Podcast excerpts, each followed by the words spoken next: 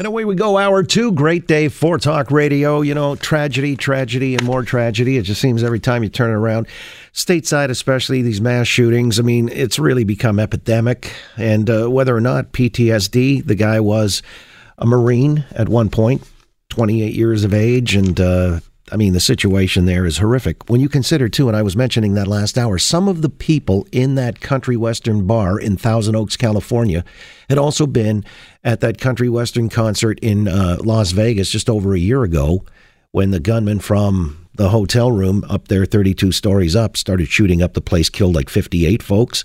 I mean, to survive two of those occasions, it just shows you, I mean, uh, this is something toxic and uh, when I call it epidemic, it's uh, also, and there's a fear, a palpable sense that maybe some of this will start to seep into our own culture of crime and gang warfare and what have you. Uh, as a consequence, we've had Bill Blair, the Minister of Border Security and Organized Crime Reduction, and Public Safety Minister Ralph Goodale announcing $86 million to combat gun and gang violence earlier today. And so I wanted to see how the opposition leader feels about that matter and many more things pertinent to uh, his own party, including Mr. Clement. Andrew Scheer, leader of the uh, opposition, has joined us on the line here on the Oakley Show at Global News Radio 640 Toronto. Mr. Scheer, always a pleasure. Good afternoon. Uh, thank you very much for having me back on. Well, first things first, how about this uh, organized uh, crime reduction thing? $86 million, uh, 51.5 million spent over five years for the Border Service Agency building uh, all-weather detector dog training facility, more sniffer dog teams, expanding X-ray technology at postal centers and cargo facilities. What do you make of that? I mean, money well spent. Well, it's money that's already been announced. There's nothing new in this announcement today. Uh, this was uh, these are dollars that are were already allocated. Uh, conservatives have have long been saying that uh, the most effective way to keep uh, violent crime down and, and and crime with firearms down is to go after illegal guns so in that sense, you know, uh, this is this is the type of thing that conservatives uh, b- b- believe can be effective, but but in reality, there's nothing new here. All right, when you say go after illegal guns, uh, I think a lot of people would probably uh, recognize that some of these are coming up through the reserve system, straddling the border. I mean, how do you police or patrol that?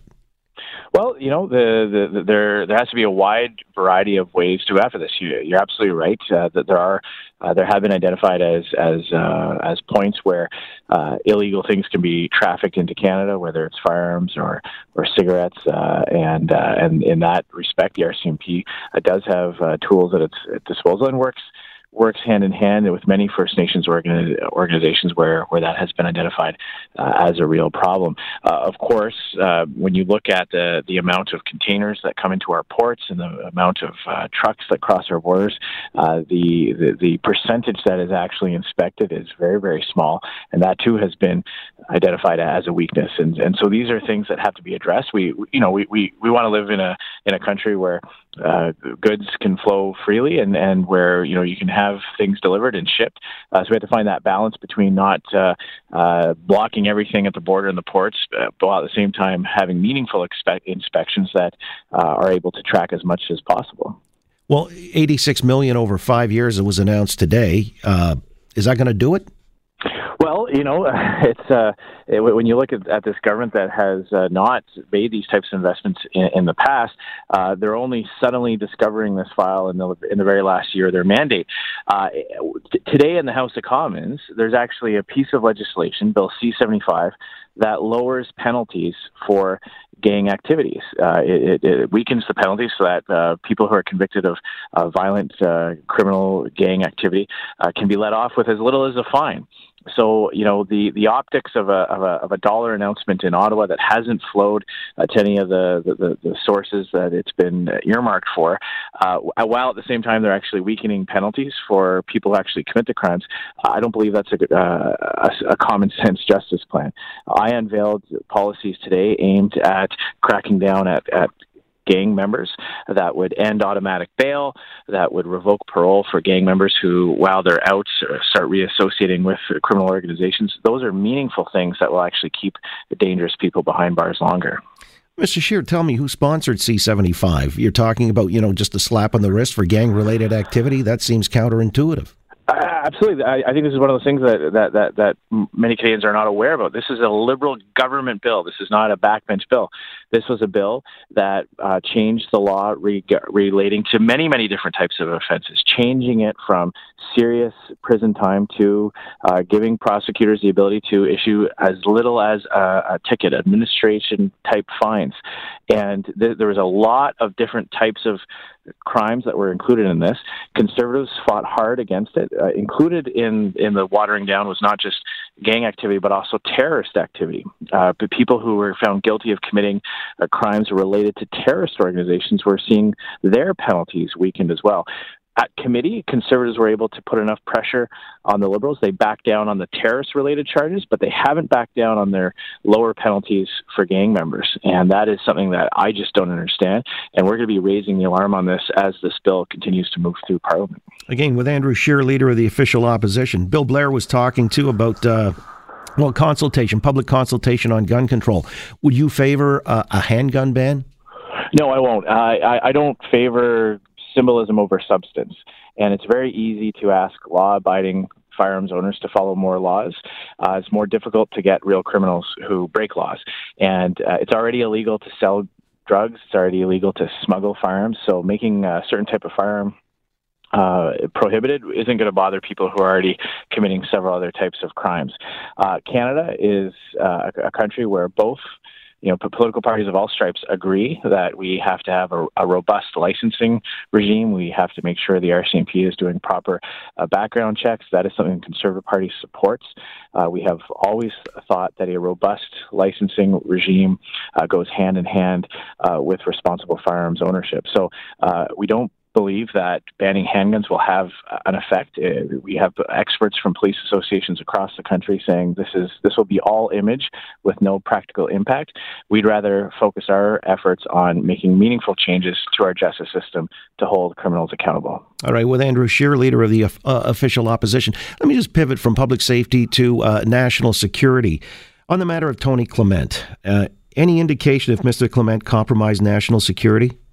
So it's very difficult for me to make that co- that uh, uh, um, conclusion, come to that conclusion. I, I just don't know. Uh, he came to me. Uh, we had a meeting this week where he went over the situation that he had found himself in. Uh, he told me that he had brought that to the RCMP and the Privy Council security organizations. That that uh, that his situation was with them. That in fact the RCMP was uh, investigating it and pursuing as to who might be the on the other end of the of the uh, conversation through through social media, whether or not it was uh, a person or an organization acting to uh, to extort money from him. Um, so it's it's it's very difficult for me to say what what else might be part of that. Uh, it is before the national security uh, for, forces that we have with with uh, CSIS and with the RCMP, and, uh, and, I would expect that they would be able to, to make that determination once they they are aware of the full scope of what's uh, what's happening here. But as to the timeline, uh, now he's admitted some of these things, these indiscretions or improprieties took place uh, last summer, I believe. So when did you know about them? Uh, so I found out. Uh, I, I, was able to have that meeting with with Tony on Monday, uh, and then as to any types of prior incidents, I, I found out when you found out. Uh, this was not something that was brought to my attention when when uh, Tony and I first sat down. Uh, it was presented to me as if it was a, an isolated in, incident, a, a, lapse of judgment that has led to a specific situation. now it seems that there are multiple allegations of of uh, uh, similar types of behavior, including another incident where there there was an attempt to to either exchange money for for information or to indeed uh, exert pressure on someone. So uh, that uh, it's unfortunate, obviously, to to see that this was not uh, is it perhaps just a, a one off as it was originally pre- presented, and that's why. Tony has agreed to sit outside of our caucus while he while he addresses these. But he came to you. Is that how this worked? Uh, yes, I can confirm that, that, that he came to me, that that, uh, that, uh, he brought me up to speed as to what he was dealing with in his private life, and in, uh, as a result of his uh, interactions with someone that he believed to be a consenting adult. Uh, it's, it's unknown. I, I have no information as to who the person or persons may be. Um, but uh, but as I said, it was it was presented as as an isolated incident, not a pattern of behavior that seems now to be uh, in question. Of course, uh, with with Tony himself admitting that there have been other types of interactions. Uh, so uh, so Tony has agreed to sit outside caucus as he deals with with uh, the situation. All right, sitting outside caucus as an independent, an election is a year away. Would you sign his papers to run again as the rep in Parry Sound Muskoka under the Conservative Party banner? Well, look, I, what what what we're dealing with right now, what Tony is dealing with right now, is very serious. Um, it's uh, as you as you rightly point out, there there are some national security uh, implications, and now there are some uh, concerns certainly raised about uh, what other types of interactions he may have had. Uh, as uh, as someone who said there are implications with coming from sitting out of caucus, but you know, Tony has indicated that that he would, you know, he is going to attempt to, to to speak to these types of allegations, and uh, and so we'll, we'll, have to see where that goes. Uh, but uh, but right now, you know, as it stands, he is not a member of our caucus, uh, and therefore there are there are those implications that that go along with that. Mm. So, uh, what would it take for him to return to caucus, if at all? Yeah, you know, I it's I think it's too early to to start to kind of try to to to to to to, to, to uh, think about that. Right now, we're we're just kind of all still reeling with uh, with what we've learned in the past a little bit. It's it's uh, it's only been you know 48 hours since he's uh, resigned, and and there, you know we have to fully understand what we're dealing with. And we have to understand, you know, are we talking about someone who has uh, uh, made a couple of uh, lapses of judgment? Is this something that is a more uh, prolonged pattern? Uh, and and of course, if there's any kind of suggestions of unwanted interactions, then that's a very serious matter as well. There is a process in place in the House of Commons. Uh, if there if there are any formal complaints with staff members or other members of Parliament, there is a process that we can certainly use to to make a determination determination. Um, but uh, outside of that, uh, you know, the, the onus is uh, really on Tony for him to uh, to, to address these uh, these allegations.